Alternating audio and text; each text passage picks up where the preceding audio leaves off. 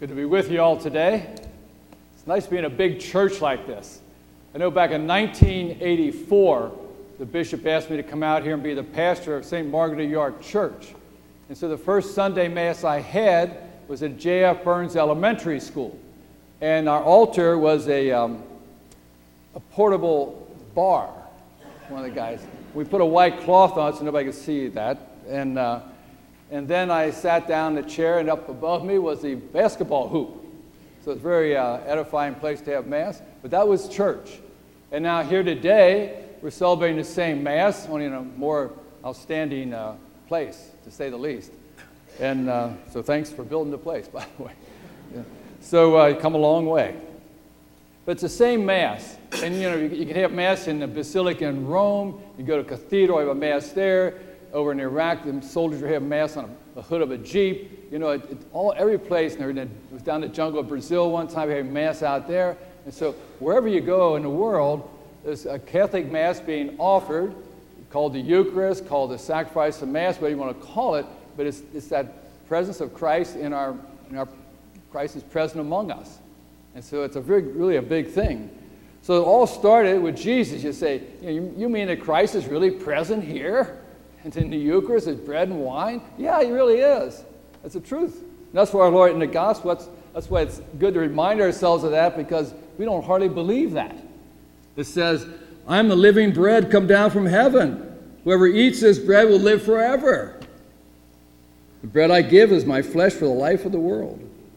And the Jews quarreled about that. They said, Oh, no, no, that's a little too tough. We can't handle that for crying out loud. And so, so for us, what we do, we kind of maybe we pass it over. We kind of think, well, that's true, but you know, yeah, okay. When we come to Mass like today, we gather here, and the first thing we do, we, um, we pray and we listen to the Word, listen to our Lord's Word, what He says to us. And then the second thing we do, we offer ourselves. Together with Christ, we offer ourselves to God the Father. And then the third thing that happens, we receive Jesus in, Jesus in Holy Communion. Christ actually becomes part of us. We're also conscious of food nowadays. Eat this, be healthy. Eat that, should be healthy. Eat that, should be bad. It's really what we eat is, be, is what, who we are, really, becomes part of our being. So when we take Christ within us, the Eucharist, the bread and the wine, that becomes part of us. Where is it? Well, it's, it's every part of us. We are Christ, really. We are Christians. We actually carry Christ with us. But I think um, maybe St. Thomas Aquinas, he wrote a prayer one time about the Eucharist what we do here every week and every day, really, throughout the world. And here's what his prayer was. This is it. You may be familiar with it.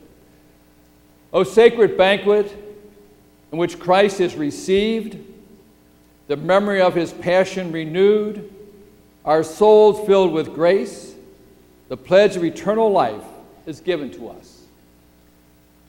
That's what it's all about. So it's kind of overwhelming, I think so what we do, we get routine. Well, it's like something I do, and I come and I act kind of holy and receive kind of holy, but I don't think about that a whole lot because it scares me. Christ is with me. Christ is actually living in me, and that's kind of scary.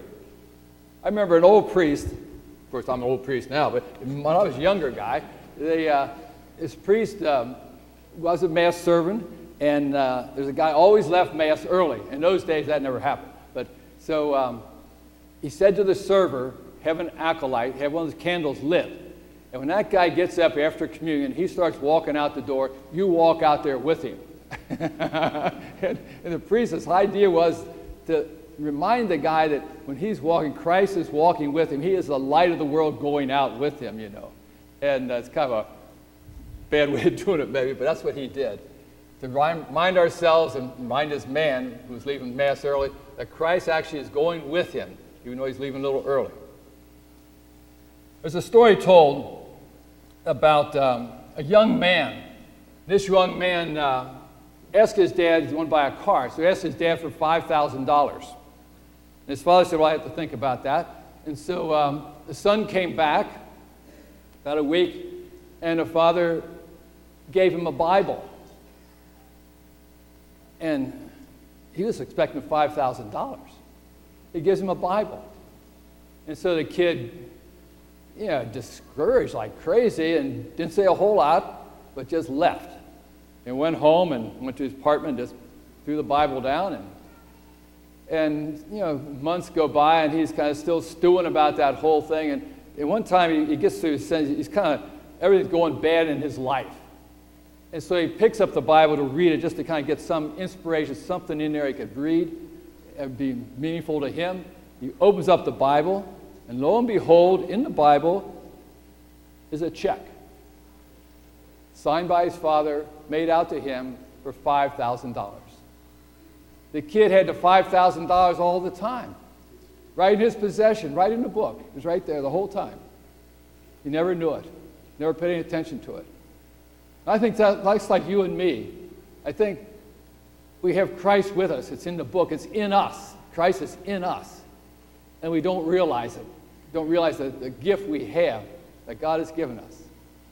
It's a gift. So we enjoy it.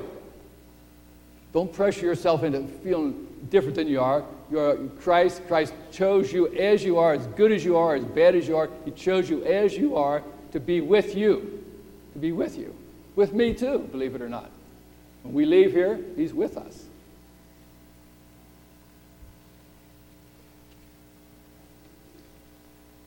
As Thomas Aquinas said, O sacred banquet in which Christ is received, the memory of his passion renewed, our souls are filled with grace, and the pledge of eternal life is given to us.